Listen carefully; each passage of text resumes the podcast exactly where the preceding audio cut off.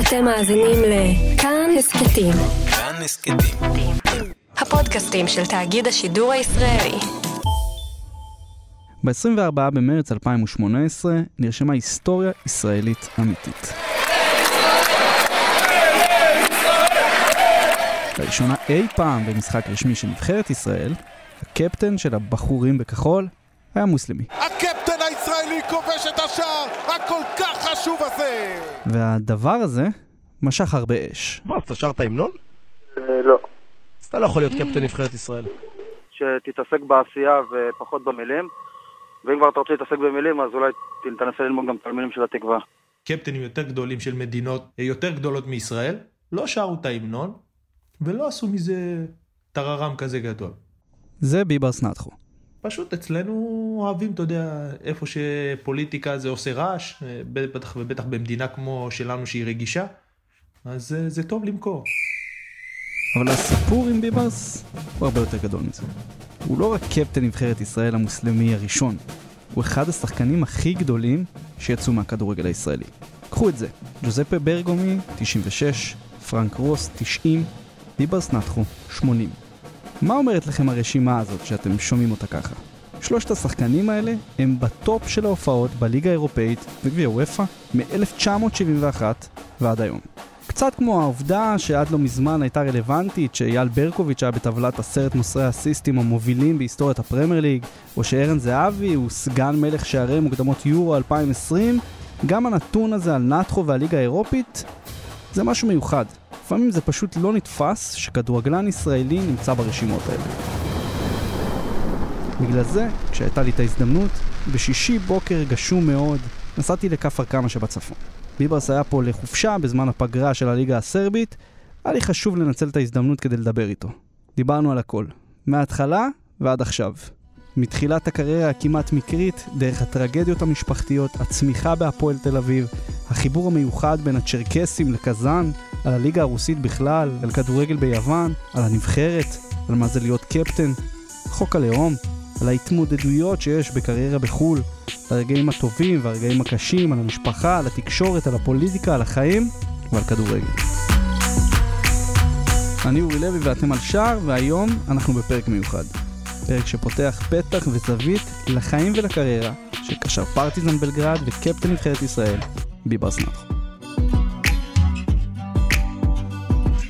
הדבר הראשון ששמתי לב אליו בכניסה לכפר קמא, היישוב הצ'רקסי שליד הר תבור, הוא מגרש כדורגל חמוד עם דשא מושלם בצד ימין של הדרך. עם הבתים הקטנים והירוק והערים שברקע, זו סצנה פסטורלית לגמרי. עברתי פה בדרך את המגרש של כפר קמא, שם התחלת לשחק? זה היה המגרש הראשון שבעצם התחלת לשחק פה כדורגל? האמת, אה, אני התחלתי יותר ברחובות. אה, הייתי משחק פה איפה שהחנית את האוטו. שם היינו מציירים מגרשי כדורגל, היינו שמים אבנים, ושם בעיקר היינו משחקים, עד שאמא הייתה צועקת, תיכנס כבר הביתה. אה, למגרש שהגעתי בגיל טיפה יותר מאוחר, אתה יודע, בהתחלה זה היה אה, בקט רגל, הייתי משחק יותר בקט רגל, ואז עברתי לדשא, וכבר באמת אה, בדשא הייתי הולך, הייתי הולך מה... איך שסיימתי בית ספר, גן, הייתי הולך שם, ולא הייתי חוזר עד שאתה יודע, אחרון האנשים היה אוסף אותי מהמגרש. אה, וכן, ככה, אתה יודע, אה, ככה אני, אני חושב ששחקנים צריכים לגדול, בשכונה, מה שנקרא. באמת שהקריירה המקצועית של ביברס התחילה בכלל במודיעין. שחקן הנוער של הפועל תל אביב, שלמד שנה מתחת לביברס, חיפש פרטנר לנסיעות ממודיעין למתחם האימונים בוולפסון. לשחקן הזה קראו בן סער. אה, אני עברתי למודיעין, כן, בגלל העבודה של אבא שלי בזמנו, והייתי משחק בבית ספר. בן היה שנה מתחתיי, היינו באותו בית ספר, ואני הייתי נחשב לשחקן אה, מאוד טוב בבית ספר, היה לי משחק ראש משובח, כמה שזה לא נשמע אמין, אבל אה, זה, זה היה באמת הצד החזק שלי ב, בילדות. ויום אחד, אה, אני לא הכרתי את בן לפני, הוא לא הכיר אותי. הוא ראה אותי בבית ספר, אתה יודע, כי היה תמיד טורנירים, והוא היה עוד קטן, לא יכל להשתתף, ואני הייתי המינימום שיכול להיכנס. ואז יום אחד אני חוזר מ- מ- מהפארק במודיעין, עם כדור ביד, אתה יודע, אחרי שסיימתי לשחק עם חברים. ופתאום הוא ואבא שלו עוצרים אותי בדרך. אבא שלו אומר לי, מה העניינים? ואז אבא שלו שואל אותי, אתה רוצה לבוא להתאמן בהפועל תל אביב? אמרתי לו, אני לא יודע, אני באותו זמן לא יודע מה זה הפועל תל אביב, אתה יודע, בשבילי לשחק כדורגל. אמרתי לו, תשאל את אבא שלי. אה, העברתי לו את הטלפון והכל, הוא דיבר עם אבא שלי, אה, ואבא שלי אמר, בסדר, בוא נלך. הלכתי לאימון, אני שנה, שנתון מעל בן, אז אה, שאלו את המאמן, יש שחקן ככה וככה, אתה רוצה להביא אותו למבחנים? כי בן, שוב, היה לו קשה בהסעות, ואתה יודע, כל יום מודיעין וזה, אז הוא רצה להתחלק. ואז המאמן אמר, כן, תביאו אותו. אה, הגעתי, בזמנו זה היה גבעת עלייה, אמר לי, טיפה, תקפיץ כדור, הקפצתי כדור, אמר לי, תעבור אותי פעם, פעמיים. עברתי אותו, ואז הוא צועק לזה, תכינו לו כרטיס ליום שבת. וככה התקבלתי להפועל תל אביב, ומאז זה היסטוריה. ככה ביברס נעתחו התחיל את הקריירה שלו. אבא שלו, אכרם, תמיד חלם שהבן שלו יהיה כדורגלן, אבל כאחד ששירת במג"ב כמעט 30 שנה, היו דברים שהיו קו אדום מבחינתו. נסענו נבחרת נערים א' לשחק בהולנד נגד אה, אייקס, אה, הפסדנו 3-2, הבקעתי צמד באותו משחק, אז הייתי מספר 10 בנבחרת, ואז בחור מהמועדון בא, שאל מי זה מספר 10, ובמקרה אבא שלי היה איתי שם, כי אבא שלי היה, היה איתי בכל מקום, הוא היה מאוד משמעותי בקריירה, והוא אמר זה הבן שלי, מה, יש בעיות, מה, מה קרה? לקחו אותו למשרדים, עשו לו התרשמות, אה, סיבובים, אמרו לו, אם אתה מביא לנו שחרור מהצבא, אנחנו מחתימים אותו עכשיו על חוזה. אה, ואבא שלי לא הסכים. הוא אמר, אני לא יכול להבטיח דבר כזה, אה, ואני לא יכול לעשות דבר כזה. בזמנו לא היה חוקים, אתה יודע. אז ככה הלכה ההזדמנות באייקס. אין מה להגיד. צה"ל או אייקס, החלטה קלה. תראה, רוב הקריירה שלי, אבא שלי קיבל את כל ההחלטות. שמחתי עליו ב- ב- לא ב-100%, ב-200%. פעם אחת במהלך הקריירה הוא באמת ישב והתייעץ איתי ושמע את uh, מה אני רוצה. בשאר הדברים הוא באמת ידע בדרך כלל מה אני רוצה, כי הוא הכיר אותי באמת, היינו מדברים המון, היינו זה, אבל בסופו של דבר, אתה יודע, הוא היה יותר המוח, בוא נגיד. וכן, באותו זמן זה לא היה נראה, אתה יודע, נכון, זה אייאקס והכל, אבל זה, יש גם את המינוסים, אתה עוזב בית, או זה, אז זה לא היה נראה לי כזה, אתה יודע, big deal. נכון, היום אני מסתכל אחורה, אני, כשאני מבין קצת יותר, יכול להיות שזו הייתה הזדמנות אולי באמת אה, יוצאת דופן, אבל אה, הכל לטובה בסופו של דבר. הסיפור הזה נותן לנו טעימה של מי היה אבא של ביברס, אבל זו לא הייתה החוויה שסימלה את ההשפעה של אכרם על הקריירה של הבן שלו. הדחיפה של אכרם את ביברס הביאה לזה שב-2006, כשהוא עלה מהנוער לבוגרים, ביברס ישר סומן כדבר הגדול הבא בהפועל תל אביב. זה היה בדיוק אה, תקופה שאלי גוטמן הגיע, תקופה לפני, ובהתחלה היה שם איזשהו, אתה יודע, אבא שלי רצה להעביר אותי לנתניה, לסכנין, בשביל שאני אקבל דקות משחק, כי כל פעם היה מגיע מאמן, ואני נחשב בתור הבטחה הכי גדולה בהפועל תל אביב, וכל פעם בא מאמן, מביא את השחקנים שלו, ואתה לא משחק עוד פעם. ואז כשגוטמן בא, זה היה בערך בהתחלה אותו סיפור, משחק ראשון נגד אה, ביתר, אני לא משחק. ואז אה, אבא שלי הבין אה, מאלי שהוא כן רוצה שאני אשאר וכן בונה עליי, ושאני אתן לו קצת זמן בשביל באמת אה, ללמוד את השטח. ואז התחלתי לשחק, זה היה לי חודש מצוין דווקא, היו לי ארבעה שערים, שהביאו תשע נקודות להפועל, שבזמנו זה היה עלי שערות, אתה יודע, תשע נקודות זה היה כמעט מה שהשגנו כל העונה. אז הוא כן, אבא שלי כן חווה, אתה יודע, את רגעי העושר הראשונים שלי, והוא היה שם, ובאמת... יש אפילו באחד הגולים שאני רץ אה, לנשק אותו, ואני זוכר את התמונה שהוא ממש בוכה, בוכה מאושר, אה, וכן, זה היה חודש שהוא הסתובב כמו טווס. אבל הסיפור הזה של קריירת הבוגרים של ביברס נטחו קיבל ב-2009 תפנית טראגית. זה היה תקופה שאבא שלי היה מגיע המון, אני הייתי גר בדירה עם אה, דני בונדר, דירה שכורה מהמועדון, ואבא שלי היה מגיע המון. באותה תקופה גם הוא היה ישן איתנו המון, היה כאילו סוג של מטפלת שלנו. דואג לנו לכל הדברים מסביב. וזה היה, הוא הגיע, הוא היה אצלנו בראשון, אה, ואבא שלי היה רץ אה, שלוש פעמים בשבוע, אה, שמונה קילומטר, זה היה סוג של תחביב. ואחד הימים, אחרי אימון בוקר, קנינו מצלמת וידאו חדשה, סתם השתעשענו איתה וזה, ואז דני נכנס לנוח, אני שוכב בסלון, משחק manager. אבא שלי סידר את כל הדברים, אתה יודע, אחרי ארוחת צהריים, ואז אמר לקראת ערב כזה, אמר אני יוצא לריצת אה, כושר. הוא אמר לי אני צריך להוציא גם משהו מהאוטו, תביא לי את המפתחות וזה, ואני אעלה עכשיו. אמרתי לו תרוץ עם המפתחות, הם לא, אתה יודע, כשתחזור, תעלה. בסדר, ביי להתראות, יצא, אחרי שנייה חזר, אומר תדליק לי את הדוד, שאני אחזור אני אתקלח, והלך לרוץ. אני משחק, אתה יודע, אתה מאבד תחושת זמן כשאתה משחק במנג'ר, אני משחק בהנאתי, פתאום אני מקבל טלפון מבירם. הוא אומר לי... בירם קיאל. כן. לי, התקשרו אליי, אבא שלך התעלף בבנק, משהו כזה, הוא גם מהלחץ, הוא לא... מה קרה בסופו של דבר? מסתבר שברשימת אה, שיחות של אבא שלי, הר- הראשון בספר טלפונים, כתוב אבא בירם. אז התקשרו לראשון, התקשרו לאבא של בירם במקרה, והוא אומר לי, לא יודע מה קרה, תתקשר לטלפון. התקשרתי לטלפון של אבא שלי, עונה לי בחור, אומר לי, הוא התעלף. בפארק, הוא שוכב פה בפארק, ו... עכשיו אני לא יודע איזה פארק זה גם, אני לא אחד שמכיר את ראשון. עכשיו אין לי גם מפתחות של האוטו. דני, בוא, דני אחרי ניתוח אה, צולבת או משהו היה לו בברך, הוא בקושי הולך. הוא קופץ, מתחיל לרוץ אחריי, ואנחנו יורדים במעלית, נכנסים לאוטו, דני עובר רמזורים אדומים, נוסעים, לא יודעים עכשיו לאן בדיוק. ואז שמענו אמבולנס. אמרנו ניסע אחרי אמבולנס. אנחנו עברנו רמזור, הוא פנה שמאלה, דני דפק פרסה באמצע, אני, לא- אני לא יודע להגיד אפילו, עדיף שאני לא אגיד איפה זה היה. הוא דפק פרסה באמצע הכביש, נוסעים אחריו, ואז אה, ראינו אותו עוצר. אני קופץ מהאוטו תוך כדי נסיעה, דני אחריי פתאום קופץ מהאוטו, האוטו ממשיך לנסוע, כאילו, שנינו מחוץ לאוטו והאוטו עוד מתדרדר ב... ואז כשראיתי את אבא שלי כבר הבנתי שהסיפור שם אה, גמור. וככה, בריצה בפארק בגיל 54, אכרם נתחו מת מדום לב. כן, זה טראומה, טראומה לכל החיים. וזו לא הטראומה היחידה במשפחת נתחו. שלוש שנים לפני זה, שתי הבנות דודות של ביברס נהרגו בתאונת דרכים בצפון. אחת מהן היא נילי נתחו, מי שהייתה כדורסלנית מובילה בנבחרת ישראל, וזה באמת לא עצר. שנה אחר כך, דוד שלו, אברהם. גם הוא מדום לב. כן, אתה יודע, זה היה תקופה של בוא נגיד כמעט שבע שנים שבאמת זה היה טרגדיה אחרי טרגדיה. וכן, באמת היה שלוש שנים לפני את התאונה פה באזור של הבנות דודות, שזה היה באמת אה, מכה מאוד מאוד קשה בשבילי, גם הייתי יותר צעיר וגם פחות הבנתי מהחיים, וגם עדיין הייתי תלותי באבא שלי, אז כנראה לא ידעתי גם איך להתמודד עם זה, וזה באמת רגע שכמעט שבר אותי בכדורגל גם, כי לא מצאתי דרך להתמודד עם זה, וזה היה לי מאוד קשה. עד גיל 21, ביברס עבר שורה של אירועים שברמה המנטלית יכלו לסיים לו את הקריירה. בסופו של דבר כן. זה כל פעם שאתה... זה כאילו במדרגות, אה, אתה עולה במדרגות אה, בשביל לעצב את האישיות שלך.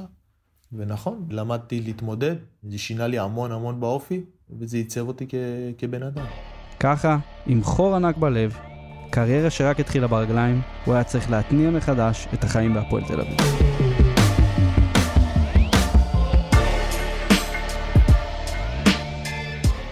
מכין את זאת, ביברס נתחו מתכבד במסמר הרביעי לרשת של בית"ר ירושלים. הראשון שכבשתי אחרי שאבא שלי נפטר, לקח לי מעל חצי שנה. היה לי קשה מאוד להתאושש, וזה היה שער שבאמת הוציא לי את כל הכאב והסבל שהיה לי ב- בתקופה הזאת. אחד האנשים שהכי עזרו לביברס, לפי מה שהוא מספר בתקופה ההיא, היה אלי גוטמן. אלי מאוד מאוד משמעותי בקריירה, כי הוא סוג, הוא מאמן שכאילו נתן לי את ה... הוא לא נתן לי את ההזדמנות הראשונה, אבל הוא נתן לי כאילו את הדרך להתחיל לרוץ קדימה ולהיות שחקן משמעותי בהרכב. ואז הגיעה הטרגדיה, ואז הוא היה שם בכלל גם לא כמאמן, אלא כמישהו שתומך בי מעבר, והוא ידע, אה, בוא נגיד, אה, כן להכיל אותי במרכאות, כי זה לא קל לקבל שחקן אחרי מכה כזאת, כי עדיין פתאום הייתי באיזשהו שיא, ופתאום זה לא אותו שחקן, אתה מקבל שחקן אחר לגמרי, כי אני בכל זאת, אני בן 18, אני לא יודע להגיב אה, לדברים כאלה. והיו תקופות שלפעמים כן הוא הוציא אותי מההרכב, וכן לא נתן לי לשחק, אבל הוא תמיד ידע לי איך, באמת איך לה- להגיע אליי, איך לג- לגעת בי, ו- ו- ותמיד לדבר איתי, ונתן לי כל פעם ש... כמה דקות, כמה רגעים, פתאום משחק שהוא קצת יותר נוח, הוא היה נותן לי לשחק, ותמיד הוא באמת לימד אותי כדורגל, והייתי לומד ממנו המון, המון, והוא נתן לי המון בכדורגל, וגם מחוץ לכדורגל. וזה התחיל להידבק. כי ביברס הראה עוד ועוד יכולות, והפך להיות יותר ויותר דומיננטי בהפועל תל אביב של גוטמן. כבר אז היה ברור מה הכיוון. אירופה. ממש כמה ימים לפני שהקלטנו את הפרק הזה, ביברס העלה סטורי לאינסטגרם, כשהוא עבר ליד מתקן האימונים של הפועל תל אביב בין חולון ליפו. כמעט עשור אחרי שהוא עזב את המועדון, הרגש למקום הזה כנראה לא משתנה. תראה, זה געגוע עם זיכרון, עם קושי, כאב, זה הכל ביחד. קודם כל, אני מאוד מתגעגע למועדון הזה, אני מתגעגע ל... הייתי שם שנים, זה לא שנה, שנתיים. זה היה מאוד מאוד קשה לי לעבור שם עוד פעם, כי זה היה הדרך שלי היומיומית. ופתאום אני לא הייתי שם, נראה לי כבר קרוב לתשע, שמונה שנים לא נסעתי בדרך הזאת. ופתאום הגעתי, ובאמת, אני עובר שם, והכל השתנה קודם כל, באמת המועדון אה, שיפץ שם את המקום. אבל מצד שני אתה כזה אומר, המועדון איפה הוא היה אז ואיפה הוא היום. זה גם כואב וגם מצד אחד אתה מתגעגע וזה זיכרון טוב בקריירה שלי. אז זה באמת היה סוג של אה, הציף אותי כזה. כן, זיכרונות חזקים זה בטוח.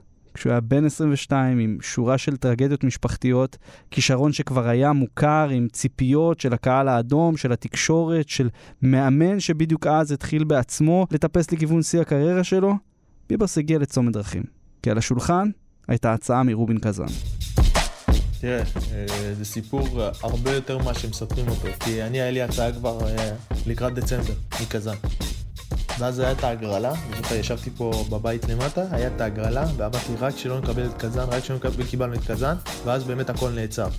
גם בגלל שהמועדון, הם לא ידעו איך להתנהל, כי אני עומד לחתום שם, וזה היה כזה מצב לא נעים, כי אני בסוף, ב... ביוני הייתי מסיים חוזה. אז כבר הייתי רשאי. ל... ל... לנהל משא ומתן. ידעתי כבר שהם רוצים אותי ואני עומד לחתום שם, אבל אמרנו בוא נדחה את הסיכום עד שיהיה באמת המשחקים. וככה באמת, אה, אתה יודע, חיכינו, ואז אחרי המשחקים כבר, אה, אה, שם היה משחק סיוט, בוא נגיד, במינוס 16, מינוס 17 לשחק, תבין שזו הייתה ההתרשמות הראשונה שלי מהמקום שאני כנראה הולך לגור בו. ואז כשהגעתי לפה לארץ, זה המשחק היה יום חמישי, יום שישי נפגשתי עם המאמן של קזאן בירדייב, ואז הוא אמר לי כמה דקות של שיחה, באמת להתרשם משתי הצדדים. ואז הוא אמר לי, עד אותו זמן אה, לא רציתי לעזוב את הפועל תל אביב, ביקשתי חוזה חדש, אבל אה, הוא נפל על אה, כמה עשרות שקלים בוא נגיד, הפועל אז לא הסכימו לעלות. פשוט בשיחה הוא אמר לי, אתה שחקן טוב, אתה שחקן טוב מאוד, יש לך המון כישרון, אבל אני רואה בעיניים, אני רואה איך אני יכול לעצב אותך ואיך, מה אני יכול להוציא ממך ומה אני יכול לעשות ממך. וזה משפט שמאוד uh, קנה אותי, ובעצם uh, זה סוג uh, של חותמת ש... שנתן לי את ההחלטה ללכת, ואז uh, הגעתי להפועל, ואמרתי להם אני רוצה ללכת, עדיין היו כל מיני, כי אז בזמנו גם היה שני בעלי בית, ואז הפועל פתאום הציעו לי כפול uh, ממה שהם רצו לתת לי לפני, אבל uh, זה כבר היה מאוחר מדי, כי באמת זה לא היה עניין של כסף, כי מההתחלה קזאן הציעו לי בוא נגיד פי 6 ופי 7 שכר יותר גבוה מהפועל, אבל uh, בכל זאת, הייתי בן 21, לבד, לעזוב את הארץ זה לא החלטה קלה. אני חושב שאם הפועל באמת היו קצת יותר נלחמים באותה תקופה הייתי נשאר, אבל uh, באמת אחרי השיחה בסופו של דבר uh, קיבלתי את ההחלטה לעזוב. ואז קזאן רצו שאני אגיע, כי אז בזמנו התחילו במרץ את העונה ברוסיה. המאמן התעקש שאני אתחיל את העונה, ואז הם שילמו פשוט 600 אלף, 660 אלף יורו להפועל בשביל שאני אגיע חודשיים לפני. עכשיו זאת נקודה מעניינת, כי בסופו של דבר, במהלך הזה, ביברס ויתר על להיות חלק מאחת הקבוצות הישראליות הגדולות בכל הזמנים, כנראה. הוא היה יכול להישאר כאן קצת, לעשות ליגת אלופות עם הפועל תל אביב, ובעצם לתפוס כיוון אחר לגמרי לקריירה שלו. זו הצעה מאוד קשה, כי מצד אחד זה לא, אתה יודע, בוא נגיד, לא אירופה הקלאסית ששחקנים חולמים ללכת אליה, וגם כשעמדתי ללכת כולם אמרו מה הוא עושה שם? הוא לא ישחק שם זה רוסיה מה? קר זה זה. אבל אני בעיקר עבדתי עם הרגש. אני אגיד לך את האמת כנראה הרגש אה, ונתתי אתה יודע לא קיבלתי החלטה מרגע לרגע. זה באמת אה, מהתקופה שקיבלתי את ההצעה עד התקופה שעברו כמעט חודשיים ו... אז כנראה אתה יודע זרמתי עם זה. עד היום אני לא יודע איך, איך היה לי את האומץ ללכת. אני זוכר את הרגעים האחרונים ש... שבאתי לוולסון נפרדתי מכולם ואז אימא שלי ו... אחיות שלי ודוד שלי ובאו ללוות אותי לשדה תעופה, תבין, אני בגיל 21 וחצי טס לבד. אז זה לא כמו היום, אתה יודע שהיום, זה כולה עשר שנים, אבל זה, זה תקופות אחרות שלא כל אחד יוצא לשחק בחוץ. ואני זוכר את הרגע שעברתי את הביקורת, שבביקורת דרכונים אתה צריך להיפרד מהמשפחה. ואז אני אומר לעצמי, אני אומר להם להתראות, ואז אני אומר לעצמי, אל תסתובב. אם אתה מסתובב אחורה, אתה חוזר אחורה. כי באמת לא היה לי מספיק כוחות להתמודד, והמשכתי. הלכתי עד הסוף, נכנסתי, עברתי, עליתי למטוס, אני זוכר טסתי למוסקבה, מישהו, איזה בחור מהמטוס זיהה אותי וזה, אז אמר לי בוא בוא מאחורה, מקום פנוי וזה, שלישייה. הלכתי אחורה, יושב, פתאום קיבלתי כמה מכתבים מהחברים, משפחה, פתחתי את המכתבים, שלוש וחצי שעות, רק דמעות עד, עד מוסקבה. אני אומר לעצמי, עכשיו אם אני יכול, אני מפיל את המטוס גם. זה היה, באמת, אבל אז כבר אתה, אתה יודע, זה דרך ההתמודדות. כנראה הייתי מספיק חזק להתמודד עם זה, והגעתי.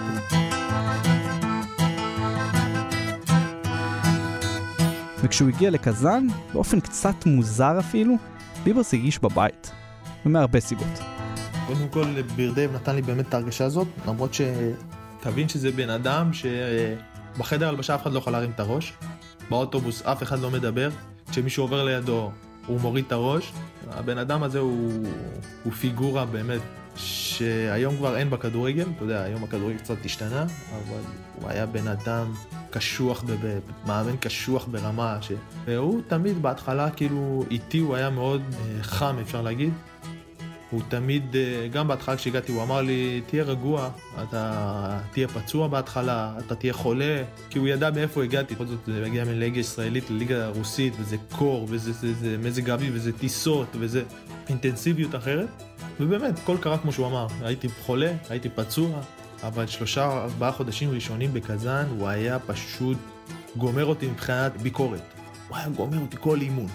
אתה לא עושה את זה, אתה לא עושה את זה, אתה לא עושה את זה. באספות, כל הזמן אספות, וידאו, הוא מראה איך אני לא, איך אני לא מקבל את הכדור נכון, איך אני לא זז נכון, איך אני לא רץ למקומות הנכונים. הוא היה פשוט, והייתי צעיר יחסית, הוא היה גומר אותי, וזה היה לי מאוד קשה. ואז אחרי ארבעה, ארבעה חודשים שעברתי באמת את כל התהליך, הוא בא אליי ואמר לי, מהיום אתה משחק קבוע, אתה מוכן, הבמה שלך. ואז כן, אתה יודע, זה כבר היה הרגשת ביטחון והרגשה אחרת. אבל רגע, תדמיינו את השוק הזה של ההתחלה, של שחקן צעיר שבא מבלומפילד, מטדי, מהי"א באשדוד, ונוחת במגרשים של הכדורגל ברוסיה. זה שוק, שוק רציני, אתה מגיע פתאום ממדינה חמה למדינה קרה, ואני הגעתי במרץ, זה עדיין היה קר מאוד, מינוס חמש, מינוס שש לפעמים, זה היה שוק, זה הכל, זה האימון, האינטנסיביות, פתאום אתה רואה ב... ב 15 אנשי צוות על המגרש, יום לפני משחק אתה צריך לישון במתחם, כל משחק אתה טס, כל משחק חוץ זה טיסה. ו... ואני זוכר אחרי שבוע וחצי אה, אימא שלי ואחותי הגיעו לגור איתי, כי אז לא הייתי עוד נשוי. אה, ואני זוכר שאחותי מספרת שאימא שלי, כשהם הגיעו, כאילו הכל לבן, תחשוב, הם מגיעים הכל לבן, והם הגיעו אז, אני בדיוק לקחתי בית בבניין חדש, אפילו הגישה אליו עדיין, אתה יודע, לא, לא מספיק מוכנה, והבניין עצמו, אולי אני ועוד אה, של, שלושה דיירים גרים בו. ואימא שלי אומרת לאחותי, יואו, איפה הבאתי את הילד שלי? תראי איזה טעות חיי, כאילו, מה, אני לא נורמלית, איך נתתי לו לבוא לפה? ואז הם נכנסים כזה לדירה, הם מחכים לי, המתורגמן שהיה איתי, אה, הבחור שעזר לי בזמנו, ועד היום הוא חבר, ואז הוא היה, במשך כל התקופה הוא היה מתורגמן צמוד, ואני חוזר מהאימון, ואימא שלי, אתה יודע, עם הראש באדמה, ואני חוזר עם שירים של אייל גולן, אני פותח את הדלת, ואז היא אומרת, יואו, כאילו זה מה שהחזיר אותה לחיים, כי, כי אני באתי, ב... אני באתי, חזרתי מאושר מהאימון. תבין איך היא קיבלה את זה, ואיך, אז איך אני, שאני אמור להיכנס לתוך זה, ואני אמור להיות שם ב, לבד, אי אפשר, אי אפשר לתאר במילים. כשאני הגעתי לשם, הכל היה לבן, תבין שאתה רואה רק לבן, אתה לא רואה לא בתים, לא, לא כבישים, הכל לבן, לבן. כנראה שרוב הישראלים לא יודעים את זה, אבל יש חיבור בין קזאן, בירת הטרסטן, האוטונומיה של הטטרים ברוסיה, לבין הצ'רקסים שחיים פה, בכל העולם. כן, כן. חיבור היסטורי ותרבותי חזק מאוד. כי המקור של הצ'רקסים הוא בערי הקווקז שברוסיה, עוד מלפני אלפי שנים. ופחות או יותר לפני המאה החמישית לספירה, הם אימצו את הנצרות, שילבו את זה עם uh, אמונות פגאניות, ומאוחר יותר, במאה ה-15 בערך, כמו עוד עמים מרכז אסייתים אחרים, הם התאסלמו. עכשיו, יחד עם האבחזים, הצ'רקסים היו מהעמים הדומיננטיים בחבל ארץ שהיה בעל חשיבות אסטרטגית אדירה אז. הוא חיבר בעצם בין תת היבשת הרוסית לאסיה. יותר חשוב, לאימפריה העות'מאנית.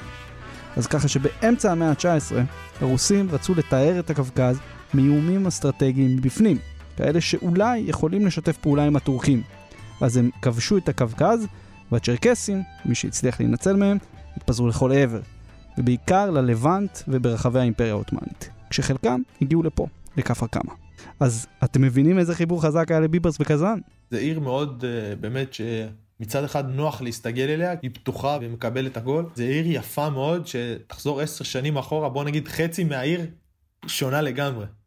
אני אפילו לא יכול לתאר לך איך זה היה נראה לפני. לא שזה היה רע, אבל העיר הזאת באמת בשנים האחרונות היה שם אוניברסיאדה, היה שם uh, כל מיני אליפויות עולם והיה את הכדורגל, אז העיר באמת עשתה uh, היום קפיצת מדרגה מדהימה, אבל כשאני הגעתי לשם הדברים היו נראים באמת אחרת, אבל באמת כמו שאמרת, האנשים תמיד שם, גם אוהדים וגם, זה היה מועדון שמאוד קל להתרגל אליו. Uh, ובאמת הרגשתי מאוד טוב בו מההתחלה, ואני חושב שזה אחד הדברים שבאמת עזרו לי גם להציג יכולת טובה. וזה היה המפתח להתאקלמות של ביברס בקזאן. כי בין הכדורגל הישראלי לכדורגל הרוסי אז, יש פערי ענק, בטח בצד המקצועי. פערי רמה ביכולת לא, הרגשתי שביכולת אני אפילו מביא דברים שאין להם, אבל מבחינת אינטנסיביות באימון, וכולם היו אומרים לי, וואו, כמה זמן אתם מתאמנים? בטח שעה, שעתיים אתם כל יום באימון, פעמיים ביום. לא, זה לא ככה, הם מתאמנים שעה ורבע. אבל שעה ורבע אינטנסיביות, הכדור לא יוצא לשנייה, כאילו, הפסקת מים זה בדיוק דקה.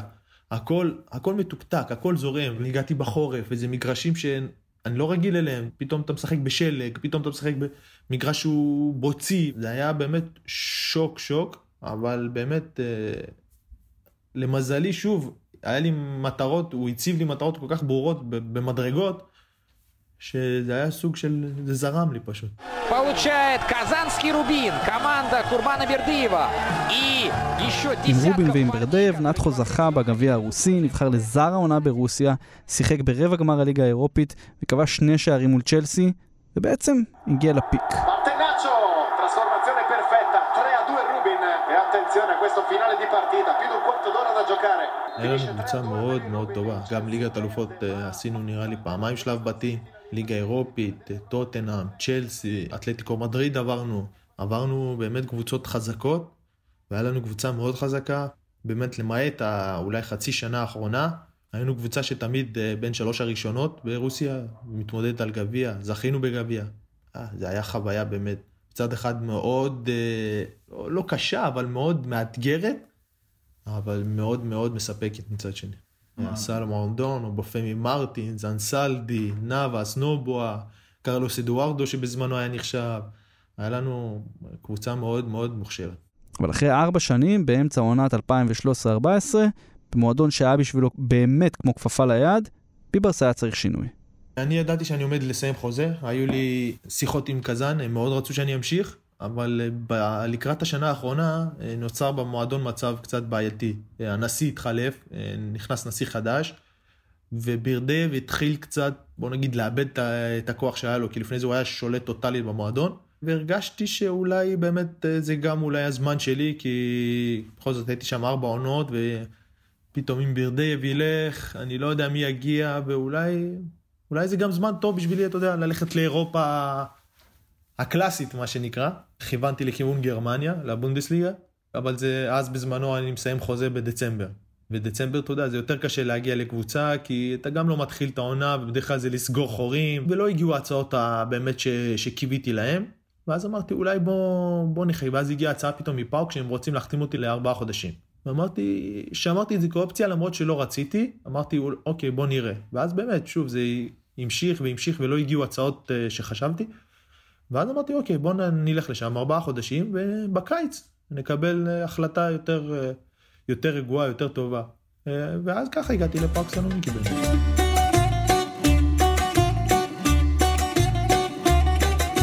אשתי הייתה בהיריון שני, היה לנו כבר ילד אחד והיה הריון שני, ואני חושב שבגלל זה לאשתי זה היה מקום די טראומטי, כי זה מצד אחד אתה מגיע לסוג, אי אפשר להגיד חופשה, אבל אתה מגיע בידיעה שאתה נשאר פה ארבעה חודשים. אז גם לא הכנסנו את הילדים למסגרות, וגם, אתה יודע, הבית שלקחנו במקום קצת שהוא, אתה, אתה צריך להתפשר, ואתה צריך, כי זה בכל, רק לארבעה חודשים. אבל מבחינת חוויית כדורגל היה לי שם חוויה מדהימה, מדהימה. נתנו לי שם כבוד שאי אפשר לתאר, באמת, שרק מי שראה בעיניים יודע כמה אהבו אותי אז באותה תקופה, ואני מאוד מאוד נהניתי בתקופה הזו. כשחושבים על החיים של שחקן כדורגל בינלאומי שחי בחו"ל, חושבים בעיקר על רגעי התהילה והזוהר והכסף, אבל לא חושבים על היום-יום. בעיקר על היום-יום של המשפחה. יותר ספציפית, מה שעובר את האישה או הבת זוג. אנשים אה, בדרך כלל, אתה יודע, מסתכלים בעיקר על השחקן, אבל המשפחה פה מקריבה ועוברת המון. זה לעבור מדינות, זה לעבור לילדים בתי ספר, אה, שפות. האישה מגיעה למקומות שתחשוב שאין לה אימא, אבא, דודה, תורידו קצת את הילדים ממני, בואו תנו לי קצת 24-7 אינטנסיבי עם הילדים. והיא צריכה להתרגל למקומות אחרים, לוותר על עצמה. בסופו של דבר, אתה יודע, זה לא קל למצוא עבודה במקום אה, תעסוקה ומה לעשות. ו... ו... אז אה, ברוב, ברוב הזמן היא בעיקר תומכת עם הילדים ו... ושם בשביל לחזק ולעזור. ובאמת, למזלי, אצלי בקריירה עד היום, אה, זה באמת אחד הדברים שכן גורמים לי להתייצב אה, חזק, כי הם תמיד שם ותומכים בי, ואתה יודע, הם מעמידים את הקריירה לפני הכל. אז אחרי כמה חודשים ספורים בפאוק, שבסך הכל היו סבירים לכל הדעות, כן? שיח בכדורגל הישראלי היה שהנה, עכשיו הגיע הזמן שנראה את ביברס נותן תצוגות בגרמניה, בצרפת, באנגליה אולי, בליגות של הגדולים, באירופה הקלאסית. והאמת שזה קרה. כמו שכבר למדתם להכיר את ביברס בפרק הזה, או בכלל, לאו דווקא בדרך שכולם מצפים. הוא חזר לרוסיה, למועדון הפאר, צסקה מוסקבה.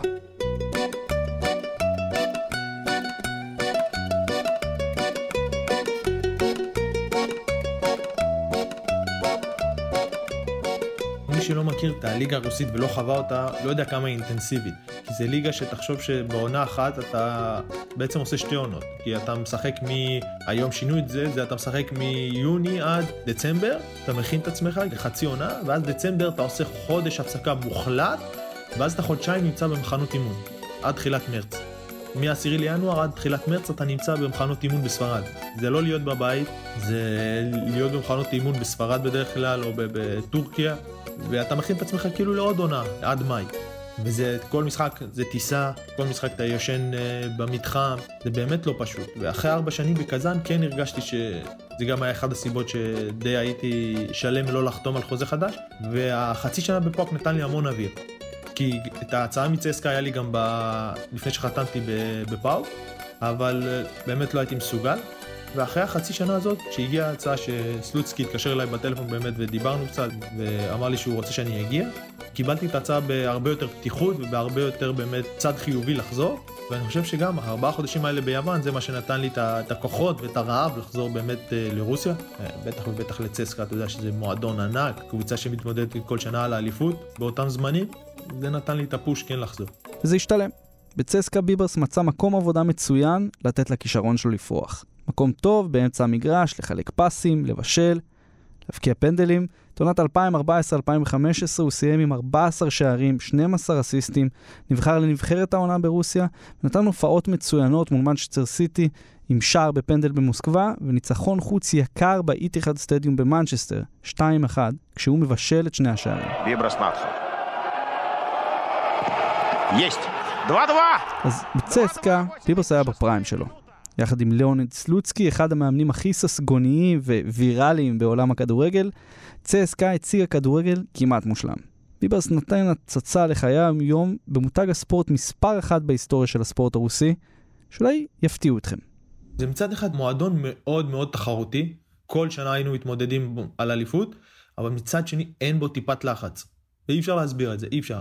היינו מפסידים משחקים, שתיים, שלוש, והאוהדים ממשיכים. ואתה לא מרגיש טיפת לחץ באימונים. אין אפילו, אתה יודע, אחוז של לחץ באימון.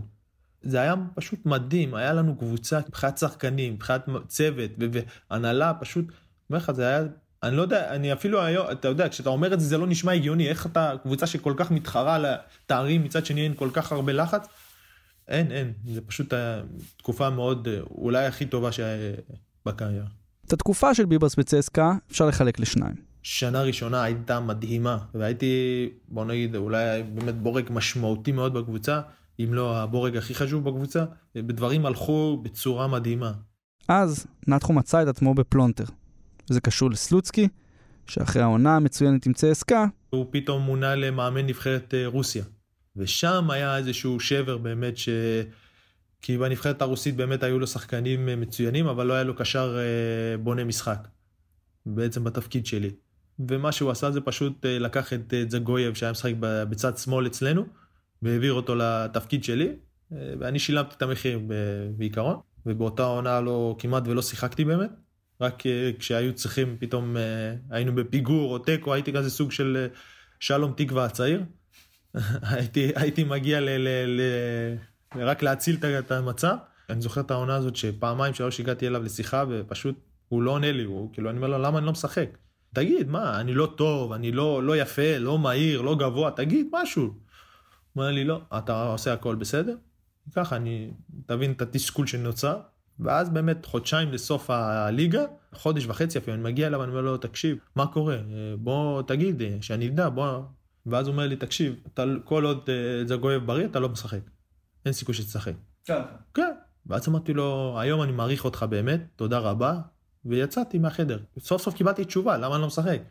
ואז באמת אני באופן אישי התחלתי להכין את עצמי לעונה הבאה. אמרתי אולי אני אעבור קבוצה, אולי זה, והתחלתי לעבוד כאילו לבד. לא התייחסתי בכלל לאימון, כי לפני זה תבין שאני מצד אחד כן מכין את עצמי לשבת, אבל מצד שני אני יודע שאני לא אשחק. אז אני כן, חמישי שישי אני לא מתאמן חזק בשביל להגיע פרש, ו... ואז אמרתי יאללה, אוקיי, אתה לא תשחק, בוא ת, תכין את עצמך. והייתי מתאמן כמו משוגע, באמת הייתי אחרי אימונים רץ, לפני אימונים נשאר, מגיע לפני אימונים אה, רץ, אחרי אימונים נשאר. באמת עבדתי, ואז אה, תראה, כדורגל, אתה יודע, יש לו הפתעות משלו, באמת אה, שלושה, ארבעה מחזורים לסוף. לפני זה הייתי נכנס, וכל פעם, שוב, כשהייתי נכנס הייתי משנה את המשחקים, והיינו מנצחים. זה היה מצד אחד אה, מגביר את התסכול, למה אני לא משחק, אבל מצד שני כבר הייתי מוכיח את עצמי. ואז באמת, ככה, ארבעה משחקים לסוף, נוצר מצב שאני צריך לשחק. אני נכנס, אני, במשחקים האלה אני מבשל, שתי שערים, ובאמת אני משחק עד סוף העונה, ואנחנו לוקחים אליפות בעונה הזו. אליפות ראשונה ויחידה עד עכשיו. והאמת שלאורך כל השיחה, המדליה מהאליפות הזאת יושבת על השולחן בינינו. אבל סלוצקי, מה איתו היום? ועד היום היחסים שלי איתו מצוינים אנחנו מדברים כאילו כשהוא חותם פה כשהוא חותם אנחנו כשאני חתמתי בפרטיזן הוא שלח לי אותו כל יום הולדת שואל- באמת כאילו אפילו שהיה בינינו את המשבר הזה אבל אתה יודע זה כדורגל כל אחד בסופו של דבר צריך את האינטרסים שלו. זה הכדורגל. Удар и гол! 1-0! ЦСКА выходит вперед! Это, судя по всему, Бибрас Натко! 289 משחקים, 59 שערים, חמש פעמים בשלב הבתים של ליגת האלופות, שלוש פעמים בשלב הבתים של הליגה האירופית. בחירה להרכב העשור של הליגה הרוסית בשנים ששיחקו בה שחקנים כמו האלק, אקסל ויצל, סרגיי סמאק, דני, איגור אקינפייב והאחים ברזוצקי. הישג שבאמת בהתחלה אולי אני גם באופן אישי לא עיכלתי אותו נכון אבל זה אחד אם לא הציון דרך הכי גדול בקריירה. לפעמים כשחושבים על זה, אחד הכדורגלנים הגדולים שיצאו מהארץ שלנו בדור הנוכחי, הוא בעצם תוצר של הליגה הרוסית. מה שנקרא כפר קמא ברד, מוסקבה מייד. הצ'רקסים השורשים שלנו זה מערי הקווקז זה משם. אתה יודע אבא שלי היה מת על רוסיה הוא ביקר שם אה, פעם אחת והוא פשוט התאהב. אמא שלי אפילו פחדה שהוא שהוא ירצה לחזור אה, לגור שם. מרוב שזה הוא כל כך אהב את רוסיה. כן זה אה, חלק מאוד גדול בקריירה שלי ומכל השקט והטוב הזה שוב הגיעה תחושת המיצוי כמו שהייתה אז בקזאן. ועל הקו היה כריסטיאן קרמבו, המנהל הטכני של אולימפיאקוס, שהחזיר את ביברס ליוון ולרכבת הערים של פיראוס.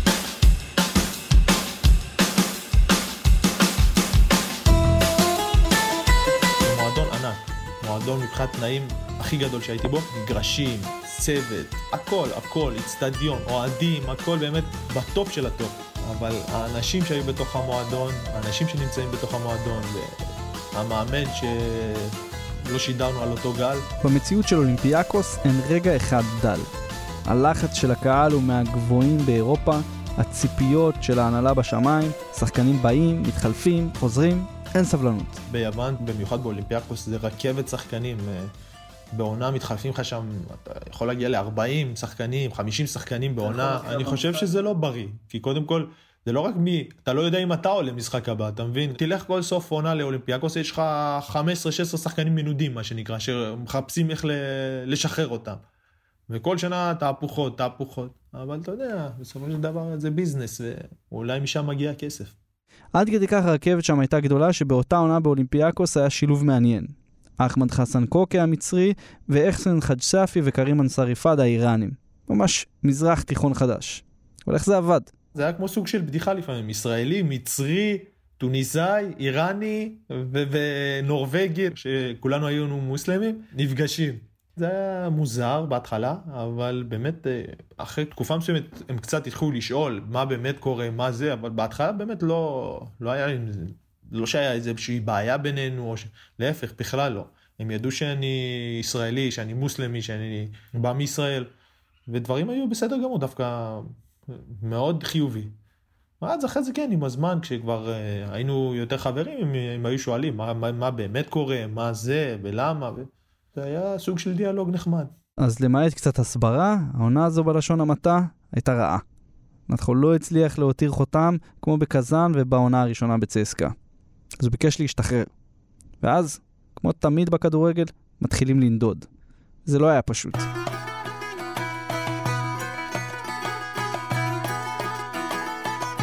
חלון העברות של קיץ 2019 היה קריטי לקריירה של ביברס. כשהחלון התקרב לדדליין, ביברס, שהיה בלי קבוצה, היה צריך להתחיל לקבל החלטות.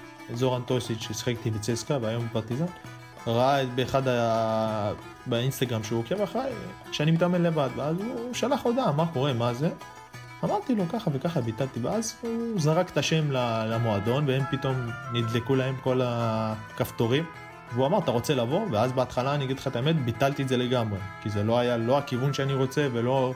היה לי הצעות גם uh, אחרות, וזה התקדם. Uh, ועבר שבוע, שבועיים, חודש וחצי, והם לא הרפו פשוט, הם כל הזמן התקשרו, והמאמן דיבר איתי, והמאמן גם נתן לי כבר את השקפת עולם שלו, והמועדון כל פעם מתקשר אליי, כל פעם uh, מישהו אחר גם, אתה יודע, הם גם ממש הרגשתי שהם ממש רוצים. סטויקוביץ' השוער מתקשר אליי, אז לא ביטלתי את זה במאה אחוז, אבל באמת זה לא היה הכיוון ש...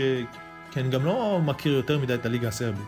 והיה לי הצעה באמת אה, הרבה יותר טובה מסיבאספור, שכבר באמת סיכמנו את כל התנאים, ואז בבדיקות האחרונות שלפני חתימה באמת, בדקתי אם יש בית ספר לילדים, בית ספר בינלאומי.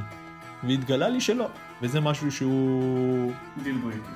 כן, אין פה לאן לברוח. בדקתי אפילו אופציות אולי לראות מה המרחק איסטנבול, אנקרה, משהו שאתה יודע, אבל זה היה לגור לבד. ובשלב הזה של הקריירה זה קצת יותר מדי, והעסקה הזאת נפלה. שאני בטוח שעד היום הם לא בטוח אה, יודעים למה, אבל אה, זה היה משהו שבאמת אי אפשר, לא יכלתי לוותר עליו. ואז אה, קצת פתחתי את הראש יותר באמת לכיוון פרטיזן. ואז עכשיו אפשר להגיד שנתחו נהנה בבלגרד. 21 משחקים, 7 שערים, 6 בישולים, ואהבה אינסופית מהקהל של פרטיזן, שגם יש לו חיבור עם אוהדי צסקה, ככה שבכלל יש תחושה של בית. העיר עצמה באמת מאוד נחמדה, מאוד נעימה, גם מצד אחד לא יותר מדי גדולה, כמו המקומות שהייתי, ומצד שני יש בה הכל, ואנשים טובים, אנשים מצד אחד חמי מזג כמו הישראלים, אבל מצד שני גם מאוד uh, כמו הרוסים. אז זה, זה סוג של שילוב כזה, והמועדון זה בדיוק מה ש... דמיינתי לי לשלב הזה של הקריירה מה שמצאתי לנכון. וגם זכות לשחק באחד ממשחקי הכדורגל הכי מטורפים, הדרבי הנצחי של בלגרד, בין פרטיזן לכוכב האדום.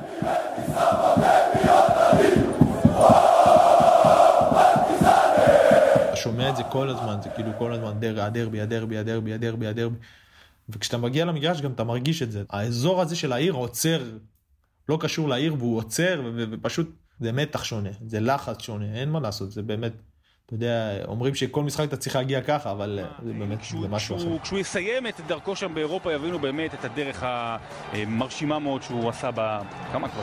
שבע, שמונה שנים האחרונות. ובאמת, כשמחברים את מאות ההופעות, עשרות הבישולים והשערים, ההספק של ביברס נטחו כליגיונר בחו"ל, דבר מרשים. אתה יודע, לפעמים אה, אני אחד שלא אוהב לדבר יותר מדי, אה, לפעמים המספרים מדברים בעד עצמם.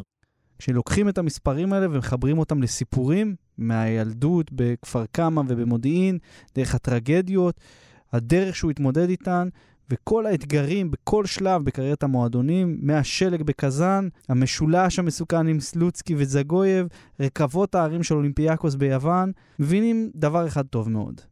ביברס נטחו הוא אחד הליגיונרים הכי מוצלחים שיצאו מכאן. ומבינים גם למה הבן אדם הזה הוא קפטן נבחרת ישראל בשנתיים האחרונות. קפטן הנבחרת אני חושב שזה גם יכולת, אבל זה גם אה, הרבה דברים מעבר. אני כבר אה, עשר שנים בנבחרת, אה, בוא נגיד באופן קבוע, עברתי הרבה, עברתי בקריירה שלי הרבה. אז כן, שזה, אתה יודע, צריך, בשביל להיות קפטן נבחרת, אתה צריך שיהיה לך שקלול של דברים. אתה יודע, יכולת בנוסף לאופי. אז מבחינת רקורד מקצועי, אין שאלה שנתחו קפטן ראוי. ומבחינת מה שהוא עבר מחוץ למגרש והדוגמה שהוא יכול לשמש, אז בכלל. אז להיות הקפטן המוסלמי הראשון של נבחרת ישראל, זה לא דבר שבא ברגל. זה ציון דרך היסטורי. כן, זה דברים שאי אפשר להתכחש אליהם. זה היסטוריה, זה משהו שלא עשו לפני. אני שמח שאני הראשון אה, לעשות את זה, ואני מקווה שלא האחרון. שזה, בוא נגיד שזה לא יהיה הדברים שימנעו אם צריך. שלא הדת או דברים כאלה יקבעו. אבל חודש אחרי הבכורה שלו כקפטן, צצה לה סערת חוק הלאום. ברור שחשבתי עליו, וקיבלתי גם הרבה פניות להגיב. תראה, אני חושב שזה קודם כל אה, חוק גזעני ומיותר. מי שיגיד אחרת, אני חושב שהוא קצת מנסה, אתה יודע, אה, לעצום עיניים. כי היום אני, בוא אני אקח את עצמי, אני אגיד שהיום כל צ'רקסי במדינת ישראל, אני נותן לו 20 שקל. אני לוקח ציבור מסוים ואני עושה להם או הטבות או פוגע בציבור מסוים אחר. ולהגיד שאנחנו במרכאות אזרחי סוג ב', זה פגיעה. נכון, מנסים לייפות את זה ולהגיד כל מיני... זה היה לפי דעתי לא במקום, כי אנחנו מדינת ישראל, אתה יודע, אף אחד פה לא אומר שזה לא מדינה יהודית. זה מדינה יהודית, אה, אה, ארץ ישראל, אבל זה מדינה דמוקרטית, מדינה שאתה יודע, כל אזרחיה שווים. אה, אם יום יבוא ויחליטו שרק יהודים יגורו, אז זו החלטה אחרת, אבל אתה יודע, כל עוד המדינה נמצאת במצב הזה, אני חושב שזה היה משהו שהוא מיותר. ומהר מאוד עלו אותם קולות שביקרו את זה שהוא לא שר את ההמנון. מה, אתה שר את ההמנון? לא. אז אתה לא יכול להיות קפטן נבחרת ישראל. לצערי, אייל ברקוביץ' עשה את זה לא מ... הוא עשה את זה יותר בשביל uh, רעש, בוא נגיד. נתחיל ככה, המנון מדינת ישראל הוא אולי ההמנון היחיד, אם לא בין היחידים, שמדבר בתוכו גם על דת, אוקיי? אני היום לא משתייך לדת uh, היהודית, אני מוסלמי. אז אני חושב שמן הראוי, אני צריך, כאזרח מדינת ישראל, אני מכבד מאוד את, ההמנון, אבל אני לא חושב שאני יכול לשיר אותו כשאני בעצמי לא נכלל בתוך הקטגוריה של היהודים שההמנון מדבר אליהם. אני מכבד את ההמנון, ואני לא אשנה את המילים שלו, קטונתי מלשנות את המילים שלו, כמו שכמה חכמים אה, אמרו, ואני לא מבקש שישנו אותו. אבל אה, כל עוד ההמנון הוא מדבר על אה, דת מסוימת, אני לא יכול לשיר אותו. וכשהנבחרת לא ניצחה, הביקורות המקצועיות התערבבו ישר עם הדת והזהות. שתתעסק בעשייה ופחות במילים. ואם כבר אתה רוצה להתעסק במילים, אז אולי תנסה ללמוד גם את המילים של התקווה. תראה, זה היה עצוב מאוד. חבל לי שמי שהיה קפטן, ואתה יודע, היה במקום שלנו, בחר להתנהג ולדבר כמו שהוא דיבר, כי הוא שיחק עם שחקנים מהמיעוטים, הוא אימן שחקנים מיעוטים. והוא התחיל בכלל באמירות, אתה יודע, אני בתור קפטן כבר לא יכלתי לשתוק, הוא יכל לבקר אותי באופן אישי והוא ביקר אותי בשנה האחרונה המון, ואף פעם לא הגבתי ואף פעם לא עניין אותי.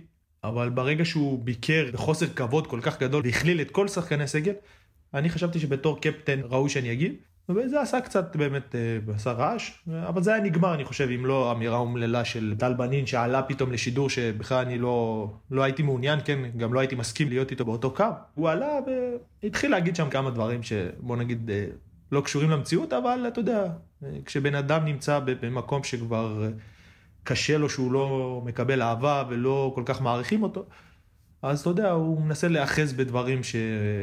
שעוד יש לו סיכוי לעשות קצת רעש, ולצערי זה באמת יצא לא מכובד בשבילו, וזה היה נראה רע מאוד. אבל צריך להגיד את האמת, טל בניל לא לבד בביקורת הזאת. יש לא מעט אנשים, אוהדים, עיתונאים, שאומרים שביבוס לא מספיק טוב כבר, או שהוא לא ברמה, כדי להוביל ולהנהיג, או לשחק בנבחרת ישראל. תראה, ביקורת מקצועית מקובל ובסדר, אבל בוא נלך שוב, מספרים, שחור על גבי לבן. תעבור על כל המספר הנתונים. מי הבקיע הכי הרבה שערים בנבחרת? אני בין שלוש הראשונים. מי בישל הכי הרבה? אני בין שלוש הראשונים. מי מסר הכי הרבה מסירות מפתח? אני בין שלוש הראשונים.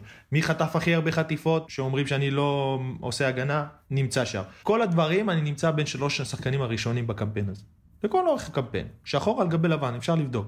ובוא נגיד אנשים יותר גדולים מטל בנין בסרביה, מאז שהגעתי לשם, מהללים אותי, אם זה מאמן עבר שהוא היה בריאל מדריד והיה מדבר דבר... אז מזה שהוא ראה אותי אולי פעם, פעמיים בשנה האחרונה, אני בטוח שהוא גם לא ראה יותר מזה. וזו זכותו עדיין, להעביר ביקורת מקצועית. וזכותי לא להסכים איתה, כן להסכים איתה. כל עוד זה היה מקצועי, מקובל ועובר בצורה מקובלת. אבל אה, אתה יודע, אה, כנראה כשזה משהו מעבר, אז בסוף זה צף. וגם אם נשים בצד את הדברים של בנין וברקוביץ' וכל מי שמבקר עכשיו, עדיין אי אפשר להתעלם מזה שבשורה התחתונה, הקמפיין הזה, שהבטיח הרבה מאוד במהלכו והסתיים אמנם עם כרטיס לפלייאוף, אבל עם טעם חמוץ מאוד וטעויות קשות שעלו ביוקר, גם של ביברס. איכשהו, תודות לפורמט המשובח של וופא, אנחנו רחוקים רק שני משחקים מהיורו. כולנו ידענו את החוקים לפני, ועמדנו בזה. מדינת ישראל והכדורגל הישראלי מראים ציפיות מ-0 ל-100 בשנייה. וכשיש לך בבית את פולין ואוסטריה לפניך, ואני לא מדבר על סלובניה ועל צפון מקדוניה, שאם אתה שואל אותי היום, שאחרי ששיחקתי עם כולם, אנחנו ברמה של צפון מקדוניה. אולי אנחנו טיפה יותר טובים מהם, אבל גם לא להרבה זמן. אנחנו אולי טיפה יותר טובים מהם היום, אבל אני חושב ששאר הנבחרות יותר טובות מנבחרת ישראל. או לא פחות טובות. אז נכון, אני שמח מצד אחד שכן הצלחנו, אתה יודע, לגרום לכולם להאמין, אבל מצד שני גם, בואו תהיו אמיתיים. אני בנבחרת הזאת הרבה שנים, ואני עובר, אני רואה את התהליך ואני חווה אותו מבפנים, ובאמת היום הנבחרת נמצאת בסוג של, כן, עלייה חיובית. אם נחזור כמה שנים אחורה, זה באמת, כמו שאמרת, היה מזלזול ועד, פשוט, אנשים רק היו בורחים מהנבחרת. והיום אנחנו כן הצלחנו להרים את המותג הזה שנקרא נבחרת ישראל, ואנחנו כן נמצאים במקום חיובי. סיימנו את הקמפיין הזה בצורה שלילית, באמת מאז ההפסד לסלובניה בחוץ. אני חושב שזה הוציא לנו את כל האוויר מהמפרשים, וגם בתכלס כבר לא היה לנו באמת סיכוי, אבל שוב, היינו צריכים לסיים את הקמפיין הזה בצורה יותר חיובית, אפילו שתחשוב שאם היום היינו מנצחים, סתם אני אומר, את צפון מקדוניה, היו מדברים אחרת, כי היינו שמים מקום רביעי, סתם אני אומר. למרות שזה לא מה שצריך להנחות, אבל אה, ככה זה עובד אצלנו. אז אנחנו בסופו של דבר כן, כמו שאמרתי בהתחלה, אנחנו נמצאים שני משחקים, שני משחקים, בתקווה שני משחקים, שמשחק ראשון סקוטלנד בחוץ הוא סופר סופר קשה, אבל זה כדורגל, זה משחק אחד. אבל האכזבה פחות נובעת מהתוצאות הלא טובות, אלא מהתזמון והדרך שהם הגיעו. We always talk about something we dream, but we have to do the, the decisive things on the field. And always when we do some stupid mistakes, we lose every game and it's not funny anymore. כי בנבחרת הנוכחית היה משהו שהרגיש כאילו הם יכולים לסיים את הבדיחה הזו. אכזבה אני מבין, כי באמת זה היה, אני חושב שהוא, אנדי הגיב עם אמוציות מאוד גבוהות במשחק הזה, כמו שאנחנו הגבנו בחדר הלבשה, אבל אני חושב שאנחנו כן, שוב, הנבחרת הזאת כן עושה איזושהי התקדמות, אבל צריכים להבין, הנבחרת, נבחרת ישראל, אם תלך כמה שנים אחורה, היינו במצב מאוד מאוד לא טוב. לא רק בכדורגל, מכל מה שמסביב לנבחרת. הכל, הכל, ניהולי, ארגוני, הכל, היום יום של הנבחרת הוא היה לא בריא ולא טוב. אנחנו כן בסוג של תהליך, אבל אי אפשר גם מצד אחר לקפוץ מ-0 ל-100. יש נבחרות אחרות, אנחנו לא משחקים נגד עצמנו. יש נבחרות אחרות שעובדות שנים ובונות איזשהו משהו, וכנראה מגיע להם יותר מאיתנו כרגע. אבל אני שמח שאנחנו כן באיזשהו תהליך חיובי, שיכול להיגמר לא עוד שנה, עוד שנתיים, וגם אם נעלה עכשיו, ואני מקווה ומאמין שנעלה, זה יהיה הברקה חד פעמית. זה לא שנבחרת ישראל עכשיו תעלה לכל אה, אירוע גדול, כי אנחנו לא שם. אנחנו לא מספיק טובים, אנחנו לא מספיק מקצוענים ואנחנו לא מספיק מאורגנים מהכל, מהילד שמתאמן ברחוב עד, עד הבוגרים. אנחנו עדיין לא שם, אנחנו צריכים לעשות תהליך שכל המדינות האלה שאנחנו מדברים עליהן, שאנחנו צריכים לנצח אותן, עשו אותן כבר לפני עשר שנים. אז מה כן צריך לקרות? תתחיל מילדים, מאמנים לילדים, ש, שזה יהיה המקצוע שלהם. שהוא לא יבוא אחרי עבודה בבית ספר, וזה בשבילו השלמת הכנסה, והוא חייב לעבוד, ובערב יש לו עוד משהו.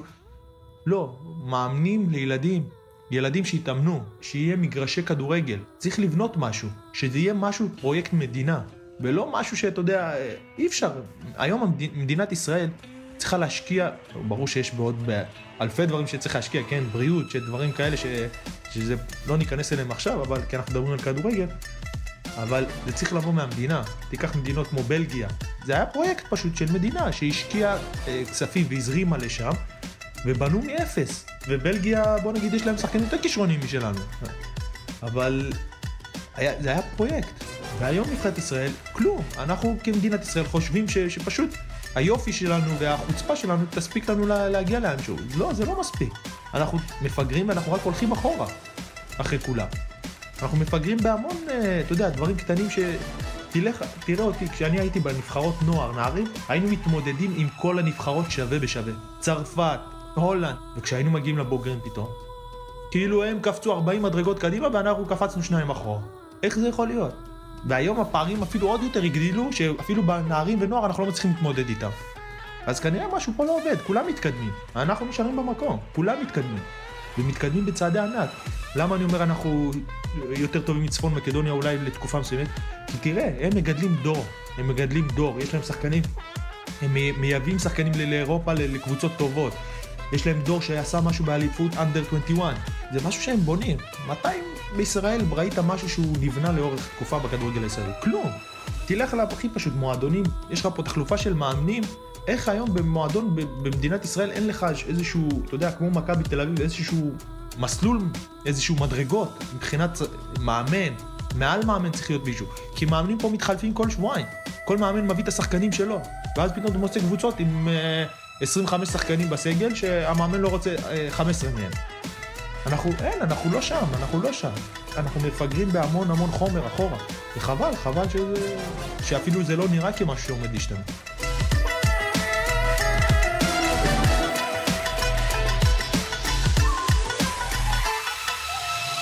פעם פעם הייתה בערוץ הספורט תוכנית שנקראה אחד על אחד עם דני ענבר. ניצלתי הזדמנות שגם ביברס זוכר אותה לטובה כמוני כדי לסיים את הפרק איתו, במשחק האסוציאציות המפורסם שהיה שם בסוף כל תוכנית. אני אומר מילה, ביברס עונה. מוכנים? מסירה. יש לזה כל כך הרבה דברים. עולים לי ככה, טק טק טק טק טק טק טק. אומנות. טאקל. חובה. בישול. קשה לי להגיד אורגזמה. פנדל. שקט נפשי. גול או אסיסט, מה עדיף? אסיסט. פס על 40 מטר או הרמה מדויקת לראש של החלוץ? פס על 40 מטר. בעיטה חופשית, פנדל או בנגיעה בתנופה כזה בפינה? בעיטה בנגיעה. יס. מנהיגות. משהו מולד. השחקן הכי טוב ששיחקת איתו. איתו? יוסי בניון. השחקן שאתה הכי נהנה לשחק איתו כרגע. טוסיץ'. המאמן הכי טוב ששיחקת בשבילו? אוף, גוטמן slash ברדייב. כי בשבילי ברדייב הוא סוג של המשך ומישהו שאחד הגדולים. המועדון או חדר ההלבשה שהכי הרגשת בו בבית, שהוא לא הפועל תל אביב. אני חושב שהיום, בגלל שאני עוד צעיר, אני אוציא את פרטיזן, צסקה. סרט קפטן. כבוד. נבחרת ישראל. שיא הקריירה. אנדי הרצוג. כל כך מגיע לו לעשות היסטוריה. רוסיה. הבית השני. בלגרד. מקום שאני חושב שאני אשאר הרבה יותר ממה שחושבים. ישראל. הבית. כדורגל ישראלי. כיף שיכול להיות הרבה יותר טוב. בית"ר ירושלים? אני אוהב מה שקורה שם. הפועל תל אביב? האימא שלי בכדורגל. משפחה? הכל. אבא? הראש של המשפחה. כדורגל? אהבה.